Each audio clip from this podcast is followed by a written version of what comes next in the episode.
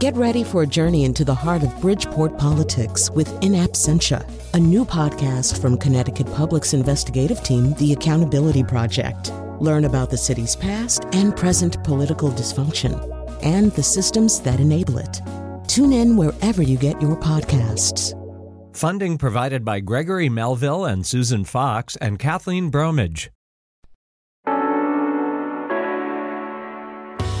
This is Where We Live. I'm Lucy Nalpathanchel. The National Institute on Drug Abuse finds that overdose deaths from prescription drugs and from heroin have climbed dramatically in a fourteen-year period.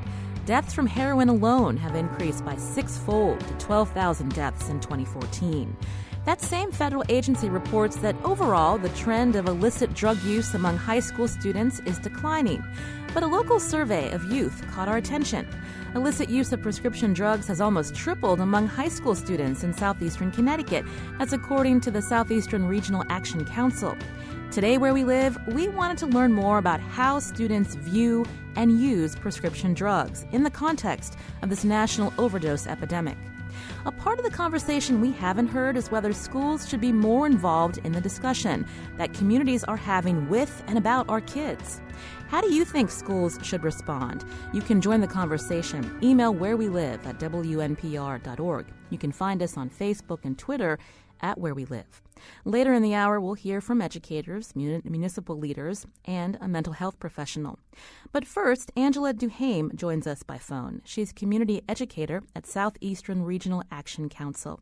Angela, welcome to Where We Live. Hello, good morning. How are you? I'm fine. Thank you so much for joining our conversation. Can you tell us a little bit about the council that you sit on?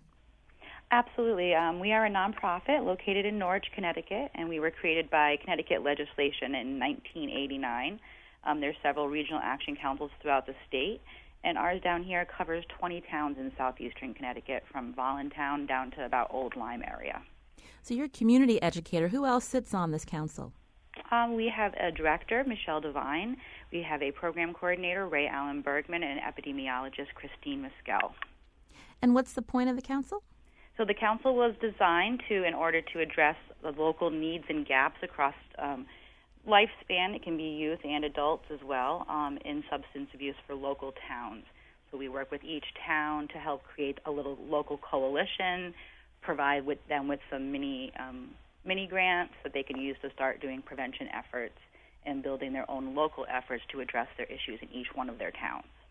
And part of the work you do is surveying uh, the local students. Tell us about this recent survey. Absolutely. So we've been doing um, youth surveys in the schools for almost about a decade.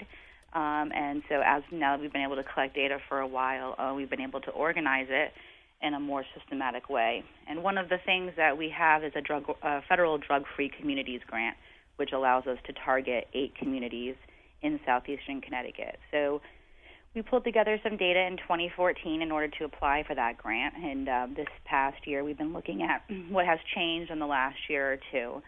Um, the survey is about, um, for this, this survey, is the three thousand two hundred ninety-nine students. And what we did see was um, we had set goals to address alcohol and marijuana, and those rates did rise, um, come down, uh, as we predicted and hoped for, but the um, prescription drug use actually rose, um, which was something that was a little bit surprising for us, I guess.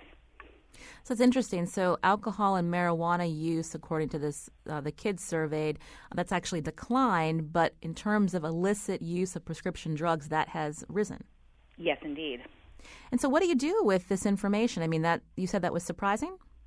It was a little surprising for us. Um, sometimes it takes a little bit longer to bring the rates down that we have. But a lot of our efforts for, since we have been around for quite some time, um, a lot of the efforts we have done have been around alcohol and marijuana use. Um, so to see the alcohol rate come down, especially with a lot of um, attention on the risks of driving, the risks of alcohol overdose, and the effects on the teenage brain, um, we do see that, you know, maybe those things are making a difference. Um, right now, so because we didn't really expect to see the rate of prescription drug misuse rise, we are in the process of reworking our action plan. We do have three years left of our federal drug-free communities grant. And so since our priority had really been alcohol, marijuana, and then prescription drugs, we're going to shift that now because beginning October first will be our new federal year for the grant. And so we're going to um, put some more e- efforts into the prescription drug misuse.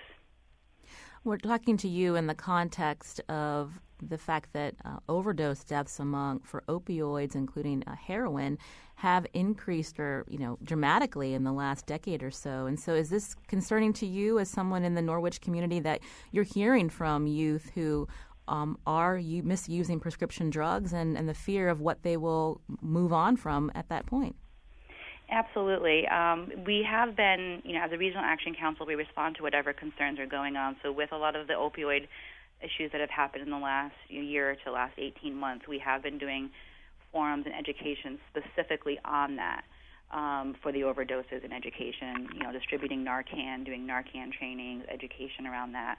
Um, but this was the first data to really kind of come through to support that, the link that we talk about, prescription drugs, painkillers, then being a transition at some point to heroin. This was the first time that we actually had local data with youth to really support all that. So it really does reaffirm the things that we've been learning and training and sharing um, from the national, the state level, and hearing. So um, it is. So, it, I mean, it definitely connects to the heroin op- um, overdose epidemic and all of those issues as well. This is Where We Live. I'm Lucy Nalpathanchel. I'm speaking with Angela Duhame, community educator at Southeastern Regional Action Council. Uh, they did a recent survey that found students in that region um, say that, uh, or they say that they've been misusing prescription drugs, and that has actually tripled just in the last couple of years. You know, Angela, I, w- I was curious, you, you mentioned a lot about education. You, how do you work with uh, the local schools in the Southeast region? The biggest way we've been working with schools in the last couple of years, which has really been a wonderful partnership more, is that we've been coming in and doing professional development opportunities. Um, so a lot of, we, we did a few at the end of the year, we have a few lined up right now. Um, so a lot of the schools are contacting us and having us come in, doing a brief session on warning signs, risk signs, um, things that you might need to know about prescription drugs or drugs in general, because we do current drug trends. And I always like to reemphasize that we're talking about the entire picture of substance use. Youth are not often starting off with prescription drugs. It might be alcohol is their first thing that they use. So, and we talk about the whole mental health risk piece of it. So doing trainings around those issues has been our biggest thing. And then, of course, following up with the, the surveys, having conversations, and then working with the school systems to look at their curriculums, identify an evidence-based curriculum, look at some sort of improvement in the health plan and the health curriculums as well. And what is the challenge to reaching students? I mean, I remember when I was in high school years ago, you know, we would have uh, presentations and public speakers come in. Uh, but how effective is that? Is there a different approach that needs to be uh, taken in schools? There are definitely different approaches. I think people across the field of prevention look at it as, you know, we, right now we've been looking at environmental change and larger scale changes around policy and school policies. And I think you have to have a multitude of approaches. Um, for some youth, the fear and the harm and the consequence of using a substance is going to definitely affect them and resonate with them. However, for, for others, it's going to be that they're coping, they're dealing with stress, undiagnosed mental health, maybe some trauma, abuse, things that have gone on at home, and they're using substances to cope. And then there are personalities that have high-risking behaviors, and it's sort of just natural, and so they're not having any healthy ways of taking risk-taking behaviors, and so substance use is something that, that they might gravitate. You have to, I really have to use a, I encourage communities to use a multitude because every person and every family is different, and so the one strategy fits all will not work. I was curious about the questions that you used on your survey. You know, what are the prescription drugs that um, these students say they have misused?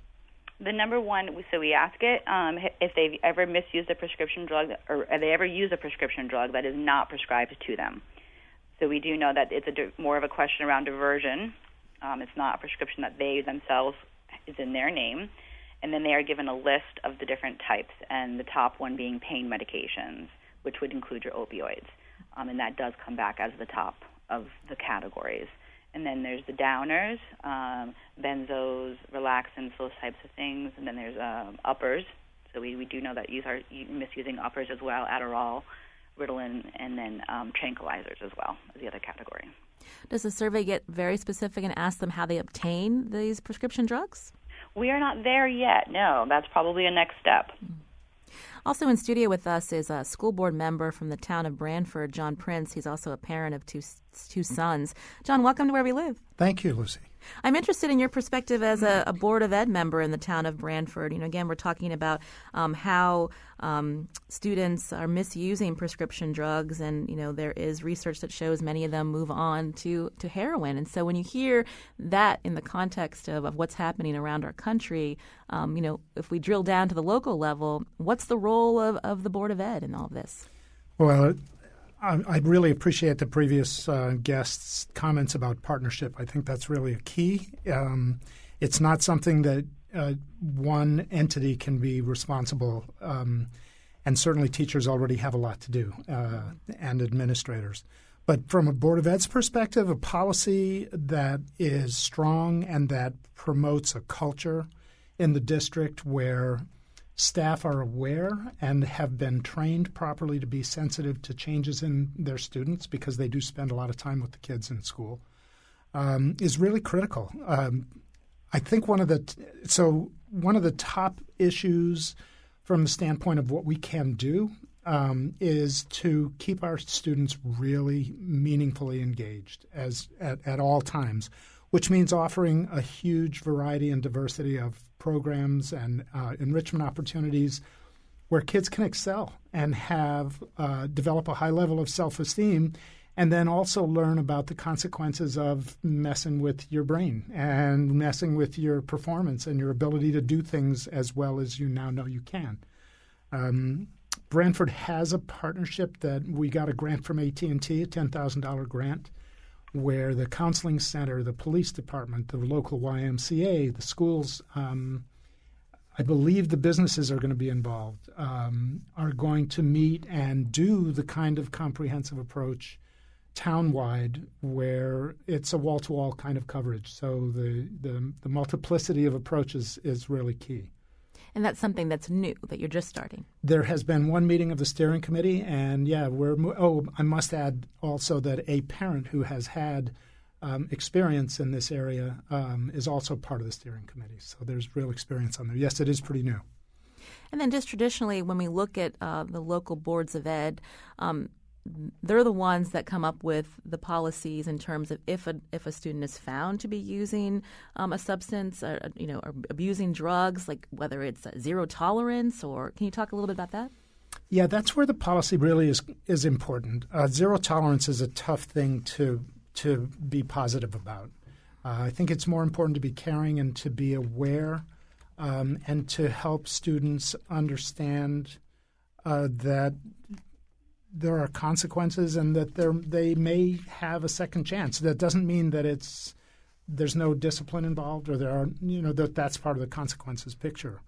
Um, How have you talked? I mean, I had also inter- introduced you as a parent of two sons. How have yeah. you talked to your boys? Well, they're both pretty well grown up and finishing their advanced degrees right now. One just did, actually. So, uh, and I, I think we got pretty lucky. I, we did a good job. My wife is Uh, certainly responsible for a good part of that. Um, one of the things we did when they got to a point in their lives where they were going out independently was, as they leave the house, besides I love you, uh, would say to use good judgment and let them know that that was something that was on them. Um, so however deeply that took effect, uh, it seemed to work. Uh, I know that we heard from them about things that were going on in school. Um, it makes me also th- those are that's my direct experience. We also I think it's important we have student board members, and we made a very concerted effort um, to engage them in things more than just what are the sports activities, what are the next dances. We really engage them in our committee discussions, and we hear from them. Uh, when you give them license to talk about things that are happening in the building and they know that it's meaningful, uh, they talk about those kinds of things. So that's going to be an important part of what we do as well, is to make sure the student voice is part of the picture. I'm speaking with John Prince, who's a Board of Ed member in the town of Branford. On the phone with us was Angela Duhame, community educator at the Southeastern Regional Action Council. Angela, thank you so much for joining Where We Live. No problem. We're speaking about substance abuse among youth and asking what role schools should play in this discussion. Does your school district address this issue adequately? You can join the conversation. Comment on our website, W M P R dot org slash where we live. You can find us on Facebook and Twitter at Where We Live.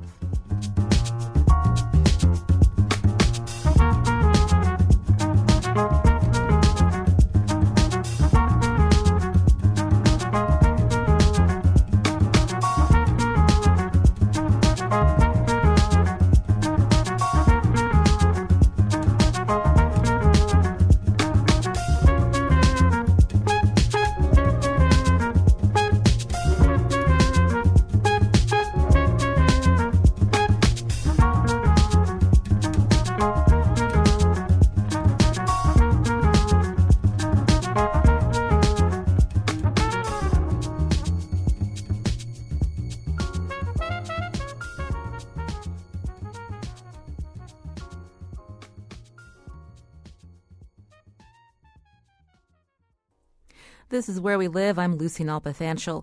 Stigma surrounds addiction, but lately there have been many community conversations happening in Connecticut about substance abuse. Sadly, these conversations are driven by sobering statistics. Thousands nationwide are dying from overdoses on opioids and heroin. In Connecticut, fatal overdoses more than doubled from twenty twelve to twenty fifteen. A couple of years ago, I reported a three-part series for W M P R on substance abuse among teens, and a fact that has stayed with me, nine out of ten adults who are suffering from addiction say they began using alcohol or drugs when they were adolescents. Earlier in the show, we heard about a survey of high schoolers in southeastern Connecticut that found use of illicit prescription drugs has tripled. The findings made us wonder how schools today are involved in prevention and what, if anything, should they be doing. In studio with me is John Prince, who's a Board of Education member in the town of Branford. And, John, I wanted to turn to you before we get to our other guests. Um, you mentioned that, that you have the student voice um, as part of the, the Board of Ed's work.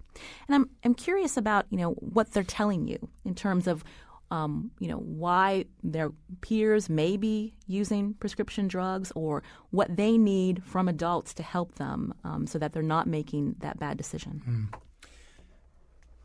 They're really not telling us anything about that at this point because we uh, discussions that we have are pretty well comp- confined informally but formally to items that are on the agenda. And we haven't really addressed this as a topic on an agenda, uh, either a committee meeting or a full board meeting yet. I do think that it's it's now going to be part of an upcoming agen- uh, agenda, certainly after the school year starts and we get our kids uh, into the routine of coming to the committee meetings. Um, that's something we will talk about. Well, has there been a reluctance in the community to, to talk about it with students in a very candid way? No, not at all. We've had uh, we've already had one community-wide forum. Uh, I did not attend it, but I heard about it and it was very well attended and um, h- quite effective. Uh, and I think it really led to the development of this steering committee for the Yes, we're called. We haven't even named it yet. That's how new it is. It's a prevention council. So, and I do believe students will be a part of that. Uh, and I, I'm looking forward to hearing from the students. It's tough when your kids are no longer in the schools. Um, I still do have contact with a lot of kids because I'm involved with an arts program, and um, so it, they will they will be uh, participants in this conversation for sure. I wanted to bring into the conversation uh, Michelle Sember. Uh, she's a resident uh, in Branford, and she actually spoke on her show just a few months ago. Michelle, welcome back to Where We Live. Hi, Lucy. How are you? I'm doing well. And, you know, part of the reason we um, wanted to focus on this discussion today is something that you had said to us uh, when you appeared just a few months ago about the role of schools. Can you um, reiterate that for the listeners um, who are listening right now? The role the role of schools in terms of dealing with substance abuse in the community. Uh-huh. Um, well, I think the schools, especially in the sub suburban area, I don't think they acknowledge that there is a problem. Um, and I'm trying to get more awareness into that. And you have a, a unique perspective because um, you've been very open about um, one of your son's struggles with addiction. Yes. Yes, I have. Um, and, you know, in the schools, I just seem, we just seem that they, um, they hope that nothing goes wrong, that they seem to be reactive than proactive. And um, can you talk about, you said that you're trying to get more awareness. Um, is it hard when you say that, you know, schools aren't really focused on this? Is it hard to get them to think about a, a different way of, of educating students about, you know, the dangers? Yes. Um, I'm cons- I know that there's going to be committees and, and uh, boards but it actually takes a long period of time to get these committees going. I would really like to get real people, real life into the schools to see actually what, how it affects, you know, people in our community and stuff faced with the addiction. Anne Gruenberg is actually on the phone with us now, president of the Connecticut Association of Boards of Education. Anne, welcome to Where We Live. Thank you, and thank you for addressing this really important topic.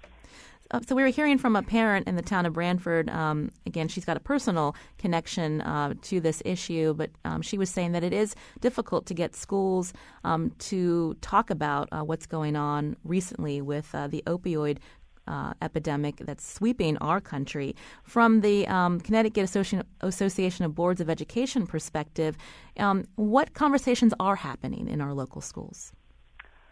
You've addressed the issue of policies and the fact that school systems do have policies. We're required statutorily to have policies.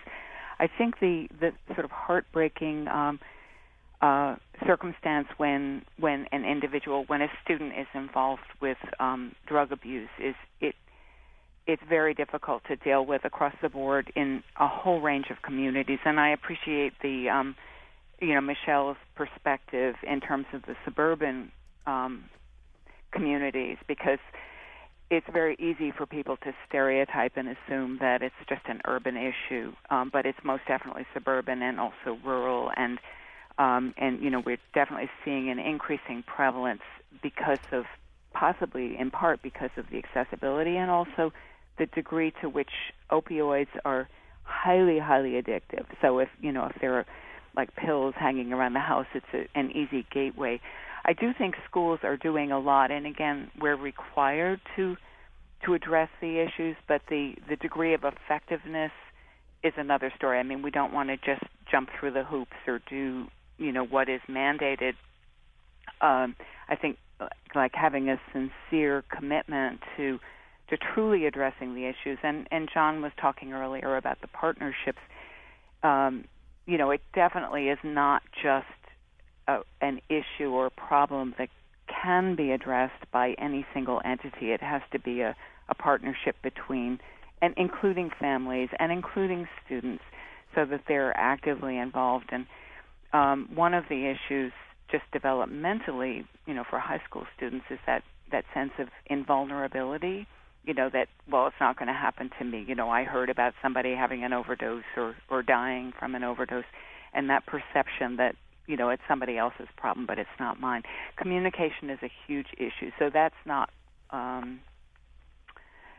you know, it's hard to, to monitor the degree to which that's happening, but certainly having a, a climate, like a social climate that is conducive to healthy communication makes a huge difference, so that we're really focusing on prevention and um, and then when a situation is already occurring, to be able to have access to intervention to, to decrease the stigma associated with it. And some of that is qualitative. You know, it, but but some of it is also structural. You know, how the infrastructure does or does not support um, uh, healthy development. Definitely focusing on, on healthy options rather than just reacting to the difficulty. But I I'll tell you a personal story. I mean, twenty-five more than twenty-five years ago, some like a family friend who was younger than I actually died of um, addiction. And um, and both of his parents were doctors, so I, you know, I think um, definitely we need to move past the stereotype. You mentioned from a Board of Ed standpoint, you know, there are policies that you have to have. Yes. Um, but in terms of, you know, obviously those policies often have zero tolerance. But is there a downside to talking about um, the, the risk of, of, of addiction in schools? Um, does that the perception become reality at some point? Uh, is So I just want to make sure I'm understanding your question, and, and I have the radio in the other room, which is like slightly unsynced with what you're saying. I'm sorry. Yeah, I'm um, just I'm curious with Board of Ed um, policy. Obviously, zero tolerance is a big part of that, but is there a downside to talking about um, substance abuse in schools? Does perception, if kids think, oh well, when I get to high school, like I'm gonna I'm gonna be going to school with a lot of kids that are doing drugs. I mean, does perception at some point become reality? Well, I, I hear what you're saying, and I, I share the concern. I think there's there is a, a, a potential for like so much focus on this topic to actually um, become a self-fulfilling prophecy, that, that people see this as like almost normalizing mm. the process of addiction. Um, and and also when when peers are affected, you know, they're communicating with, with their friends and like everybody's doing it and oh, come on, you know, like the, the sort of peer pressure to do it. Those can be factors. I, I do think that overemphasizing it does have a potential downside, but but the, the risk of, of dismissing it or, or um, denying the extent of the issue also has a downside. So finding a, a, a balance, you know, so that the issues are being addressed, and particularly reducing the stigma about communicating um, around these issues, that that's very, very important, so that families and students can communicate with each other and also communicate with school personnel. And, and there there's really a team effort that's effective in addressing this, and, and the, the uh, prevention cannot be overstated. I mean, it's just so, so important to, to try to um, engage students in meaningful ways. Um, This is Where We Live. I'm Lucy Nalpathanchel. I'm speaking with Anne Gruenberg, president of the Connecticut Association of Boards of Education. We're talking about substance abuse in our community, specifically how schools should respond uh, to this discussion. Uh, should they be doing more? You know, Anne mentioned the importance of partnerships. We have the uh, first selectman of Ridgefield, Connecticut, on the phone, Rudy Marconi. Welcome to Where We Live. Thank you. Welcome. So tell me about uh, the work that um, you're doing through the Connecticut Council of Municipalities in terms of, of talking about substance abuse uh, in our communities. Well, C C M, the Connecticut Conference of Municipalities, represents around one hundred sixty municipalities in the state of Connecticut and does a lot of our lobbying work for us in Hartford when there's legislation being passed that will impact each and every one of our communities. And several years ago, I raised the question at a board of directors meeting concerning opiates and the problems in the communities, and we got an incredible response that everyone uh, was aware of it, and that's how C C M uh, began its efforts to bring awareness to the municipalities and to let the chief elected official know that they must play a role in a partnership role with the Board of Education in the community. It's a very, very serious issue. This year alone, in twenty sixteen, we are expecting eight hundred thirty-two overdose deaths. eight hundred thirty-two. We now lose more people to overdose than we lose to motor vehicle accident fatalities on our highways. And I think that statistic alone should have people stand up and say, wait a minute. What is going on? Through all the efforts that have been made over the years, Lucy, have we helped? Yes, we have, but we're falling behind. We are not winning this war at all. And it's a very serious issue for a lot of people, and it's a tough topic to talk about. Multiple kids, uh, young people in rehabilitation, uh, come out, relapse, unfortunately, ends up in an overdose. Overdose, but at the school level, at the middle school level, when kids at twelve years old, by the way, which is the average age of experimentation, not only here in Connecticut, but across the United States, when they are exposed to that drug, challenged through peer pressure or what have you, that's the beginning. And although not every heroin addict uh, smoked marijuana, Um, the gateway to that is the issue. Mm-hmm. And this year we're looking at the possibility of the legislature entertaining the legalization of marijuana. So while we're trying to figure out ways to create educational opportunities to make our children more aware of the consequences of alcohol and substance abuse, the legislature, on the other hand, is starting to look at, can we gain tax revenue from legalizing marijuana, like they did in Colorado, where they're now generating about one hundred twenty-five million dollars. There's going to, there are going to be societal consequences. Can I ask you, Selectman Marconi, um, sure. because you are, um, you know, obviously a, a town leader in Ridgefield. I mean, how are your schools uh, focusing on this issue of substance abuse?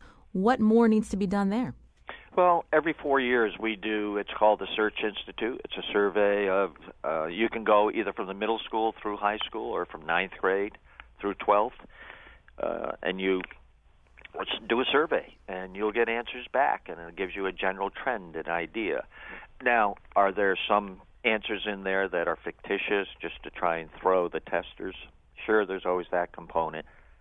And if you get over ten percent, it kind of nullifies your survey. So we've been below that, excuse me, so we feel confident that we're getting relatively decent information. We're getting an idea of what's going on. But the best way to do it is to work with the parents. Mm. You need to make parents aware of what exposures their child is going to be experiencing. And we started a program for parents of fifth grade children who are going into the middle school years. Our middle school is six, seven, and eight. And what they will be exposed to and the challenges. And you first need to educate the parents so that the parents understand where the influences are going to be coming from, what they're going to look like, how they can notice behavioral changes in their children, whether they withdraw, whether they study less, whether they're doing something else. These are all signs that can help parents be better equipped, more tools in their toolbox to be parents to help raise safe children. There's no question that you can keep your child away from alcohol and drugs up to nineteen, twenty-one years old. That person has a tremendous chance of never having an issue. And we need the parents to help. Mm. So here in Ridgefield, we have our local prevention council. That is through D M H A S, which is the Department of Mental Health Addiction Services. Uh, we also have a local psycho- uh, doctor who started something called Project Resilience to help build resiliency in our kids. We have a multitude of speakers that come through on a regular basis that we expose our children to. And our health classes are beginning to focus more on the issues surrounding um, you know, substance abuse and, and the devastating consequences you can suffer. It's a tough group to get to because someone mentioned earlier in the program that at that age of sixteen, seventeen, and eighteen, you have a sense of invincibility, that if you're going to try something once, it's never going to have uh, never-ending consequences for you, and you're going to experiment, and that's the difficult part of it. Mm-hmm. So we need parents to really be involved, really communicate with your children. We need a lot more education on this at the school level for both the students and the parents, and I think then you will begin to see Uh, some changes, but it's going to take a while. The biggest issue with the opiates happens not during the high school years, but as soon as they're out of high school at that eighteen, nineteen, twenty level through college into their twenties. That's a huge... Oh, I think we lost Selectman Marconi. Um, we'll try to uh, get him back on. Uh, but I wanted to turn to our, our Board of Education uh, member here in the town of Branford, uh, John Prince. Can you uh, respond at all to um, what the Selectman was saying from Ridgefield about how um, the, the, the buck really stops with, with the parents? The parents are clearly a critical part of the picture. Um, they need there needs to be clear communication about district policies and positions. I think parents should have um, a real understanding about what they need to do when they are prescribed medication that may be available in the medicine cabinet or around the house, and have a real, honest discussion with their children about, why do I get this prescription? What does it do? What is it for? How does it make me feel?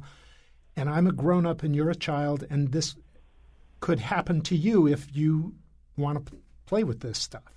Uh, I mean, here are the kinds of consequences if you um, find your way into my medicine cabinet. Um, really, the, the point that I want to make, though, is along the lines of how we we – treat the children who serve on our Board of Ed as Board of Ed representatives. I th- thought of it as a kind of insult to their time and their intelligence to only ask of them what's happening in sports, what's happening, you know, what's the next dance, because their voice is really important in this whole, in the bigger picture, in the scheme of things. So the kinds of information that we deliver in the schools needs to take that approach as well. and not be, we're going to have a speaker today who's going to talk to you about opioids. Mm-hmm. No, you need to really engage the children, hear from them, let them test their understanding, and not be afraid to explore the realities of this and not just kind of the Nancy Reagan just say no to drugs mm-hmm. approach. I want to turn back to Anne Gruenberg, president of the Connecticut Association of Boards of Education.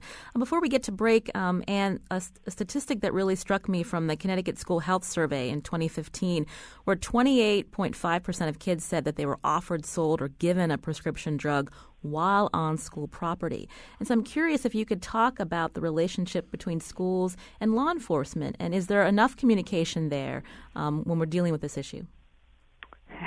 That's a, a good question. Um, uh, well, and, you know, I think the, the importance of collaborating, for schools to co- collaborate with other community organizations, including law enforcement, is very important under a whole range of circumstances.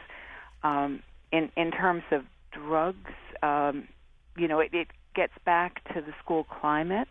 And if students are being meaningfully involved in healthy choices, they may be far less uh, likely to, to do what you're um, describing. Uh, it, it again, it's a balance, and when they're when students have a, a clear sense of the potential consequences of their actions, they may be less likely to engage in. in what you're describing. When it's on school property, I mean, you know, there it brings up um, legal issues in terms of um, searches of lockers, and, um, you know, I, I think some schools have taken very vigorous, um, proactive, uh, or even aggressive uh, measures to monitor what's going on with students. But I think the, the uh, approach of being uh, preventative and, you know, again, really focusing on, on the potential consequences, really to engage students in understanding the consequences of their own behavior, which includes the potential for them to hurt their friends mm. by um, sharing or, or offering substances to their friends on school property. Um, so... Clearly, the schools have a responsibility to monitor what's going on in the school, but, um, you know, hopefully it that doesn't mean that there will be a police state in the school, and and that it's a it's a fine line sometimes. But having, you know, really clear uh, messages, um, I think there's another issue that um, is is a, like part of the picture that hasn't really been addressed is is involves the the relationship between prescription drugs, which are relatively easy to access, and and then very, very dangerous um, boutique types of drugs that are deadly. And, mm. you know, so when students start with something and then they, they move into something else, it, it just is a very slippery slope. And, so, Anne, I'm sorry, we're almost out of time, but I wanted to just turn that question to back to Selectman Marconi from the town of Ridgefield. Um, your, your take on the collaboration between schools and police. We just have a couple of minutes. Well, it, it's certainly gotten better, but there are some laws that prevent the correct collaboration from taking place in terms of the sharing of information. There is information that the schools may have about certain individuals, and that information, uh, the, they're prevented from sharing that information, and I hear this from our police chief a lot. And uh, they, although they work very closely, they need a review of the laws that exist today to make that communication a lot better. We have S R Os in all of our schools, well, in our middle school, yeah, just about every one of our schools. And that has been a big help for us, the student resource officers. So the law is playing its role uh, to the best of its ability, but to wrap it up quickly, I would say legislation prevents them from doing the type of work they need to do. So here's a novel way to involve uh, law enforcement. It's a trauma-informed approach to being proactive. Um, police departments, and we do this in Branford, um, without divulging names or information, can call the school administrators on Monday morning and say, just want to let you know we had a call at such and such an address. There are students at that address. Kid might have had a rough weekend. Um, you may you need to be aware of that, because behaviorally you're going to find you're going to see evidence that there was a tough uh, time for this kid, and you you know this child may be at risk for doing things that the kinds of things we're talking about. Well, we're almost out of time, so I want to again thank John Prince, who was just speaking there, Board of Ed uh, education member at the uh, town of Branford, also Selectman Rudy Marconi from the town of Ridgefield, and Anne Gruenberg, president of the Connecticut Association of Boards of Education. Thank you all for your time. When we return, we're going to actually hear about an approach that the schools in Litchfield, Litchfield County, are taking. This is Where We Live.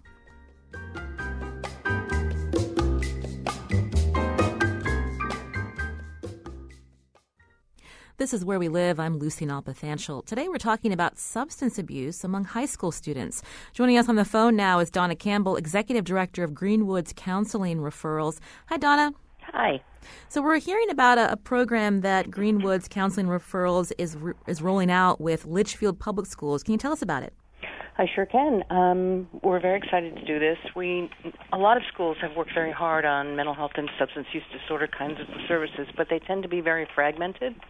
And schools are not in the business of mental health, but they really need to be. And so I think what's refreshing about this approach is it's very comprehensive. We're looking at the school and, and children in a total way, so that we're looking at, you know, forty percent of kids in, in the schools are in trouble educationally. And, and if you look at those issues, they're, they go beyond substance abuse and look at the social, emotional, and psychological functioning of kids.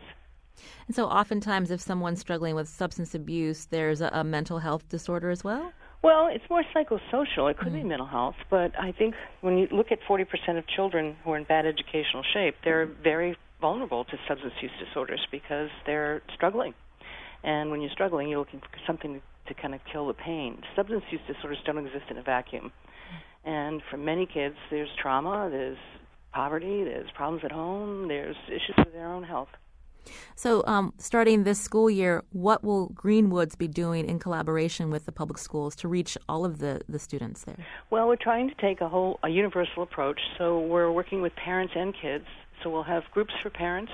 We're doing a needs assessment with them to determine what they'd really like to talk about, and rather than kind of going in with a, you know, a top-down approach. And with the kids, what we're trying to do is build a system that they want to attend. It's not singling out children that we feel need to have a label, um, but rather offering something that they want to do. So they would be approached by mentoring other kids um, and learning the psychosocial and sort of resiliency skills they need, and then passing those on. How difficult was it to roll out a, a program like this? Because, you know, obviously schools are in the business of teaching. They're not thinking mm-hmm. about mental health. So it's very difficult. Mm-hmm. Um, I've worked in a lot of school systems, and it's it's always seen as a sideshow, really, to the business of teaching kids and, you know, preparing them for test taking. But I have to say, the school system in Litchfield is very is refreshing. They really look at the kids in a holistic way, and they don't see this as something that they have to do. It's something they want to do. That makes it a lot easier. And um, they understand that we need to really integrate the curriculum as part of the school day and not something, again, that's segmented out for special needs children. Well, what's happening in Litchfield County that's, that's, that's um, informing the public schools this is something that's needed? Well, I, I think schools understand that, but again, they they tend to have a lot of services. So there's psychologists in the schools, there's school-based clinics, but they're all sort of very segmented. And what we're hoping to do is create a culture that has psychosocial intervention as a part of the deal. You know, it's not just something that's added on. We got a tweet from a listener, uh, Donna. Um, they ask, what do what to do about teens who abuse prescription drugs because their parents do? What about whole family care?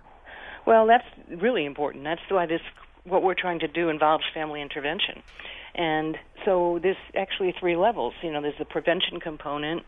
There's an intervention level when you see things coming up, and then there's the sort of the crisis level where their problems have already, you know, taken on a kind of significant part of the family, and that's when you really have to get people into care. And that's pretty much our job. I mean, Greenwoods is all about access to mental health services, and we are kind of the match dot com of mental health. People come to us looking for service. We have a network of private practice providers, so we see people, and then we match them to the best therapists in our network. And when finances are a problem, we have a program that gives some help for paying for that service. I'm talking with Donna Campbell, Executive Director of Greenwoods Counseling Referrals. Uh, Greenwood, Greenwoods is launching a program with Litchfield Public Schools uh, to provide mental health uh, education to students in those schools. Donna, if you could walk us through um, exactly um, the curriculum that you that, you, that Greenwoods will be working on with the schools uh, to reach these students. Well, we're, we're, I think the, one of the last speakers talked about a trauma-informed approach, and that's what we're using. Um, there's a number of evidence-based approaches we're discussing with the school system right now, and we haven't determined which one we're using because we're still looking at the age range of kids to start with. This is really a pilot. Um, one of the good things about where we're working is that the junior high school and the uh, high school are in the same building. Mm. So we're hoping that as young as we can reach the kids, it's really much better. As they've transitioned, then the program becomes part of their day. Um, but there's a number of trauma-informed approaches, and again, we're looking at an active parenting of teens, uh, a program called Dignity Diplomats. There's a number of things we're looking at that have been tested. And what about cost? I mean, how are you able to do this? Well, we're very lucky. We got a grant from the Connecticut Community Foundation, and a private donor stepped up with a significant grant to do this for us, so we're extremely lucky. Um, Greenwoods relies totally on private donations for its work. And um, we have some very generous sponsors. You said this is a pilot, so after a year you're going to um, look at um, what's been accomplished, and then where do you go from there? Well, we go back to some foundations and hope that people realize the importance of this work. I mean, this is going to be tested. The first semester we're really going to be fine-tuning things, and then the second semester taking some lessons learned, and then going into the next year. We should have enough funds to go for three semesters, and then, you know, we hope we can entice others to support us. Anything like this being done in, in other school districts around the state? I'm sure there are. I mean, I really don't know enough to say exactly what's going on, but I, what I do know from my own experience, which is um, too many years to count, is that these these programs tend to be very segmented again, and I think it's partially the way schools are constructed. The culture has to change. Um, when you're focused on teaching, you, you see everything else as something that's distracting. Um, it has to be a school system that really wants it, and families that really want it. And I think we've just been very lucky to find a school system that w- that does. And I think what we're trying to learn from this is how to instill that sense of urgency in other schools without making it a crisis. Um, kids don't use drugs just because they're in somebody's cabinet. Kids use drugs because they're killing pain and because it's fun.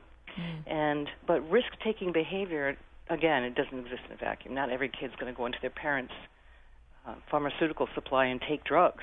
It's a certain kind of kid that does that. You know, I just uh, read a statistic from the Connecticut um, Health Survey that does, that's been done through the Department of Public Health, and, you know, twenty-eight percent of kids say that they've actually obtained or been offered a prescription drug at on school property. Right. And well, so that's, mm-hmm. you know, where they congregate, so that's mm-hmm. where drugs get distributed. That's not new, by the mm-hmm. way. But that, it, it speaks to the the reason why prevention education is key, right? So right, understand. Absolutely. I mean, I think, but by the time the kids are in high school, they've already been offered drugs. I mean, mm-hmm. it's not like it's the first time.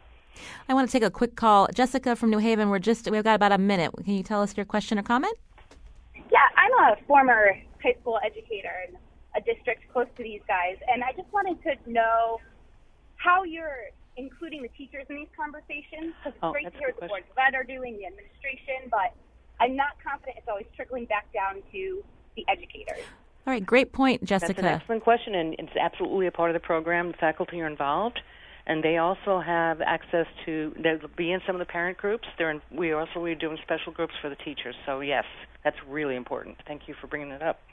So you'll be working um, with uh, teachers and getting their perspective on what they're seeing and absolutely. The training that they need? Absolutely. And all of the, the sort of support staff that kids go to, school nurses, lunch people, janitors. I mean, it really has to be a cultural thing. It has to be everyone.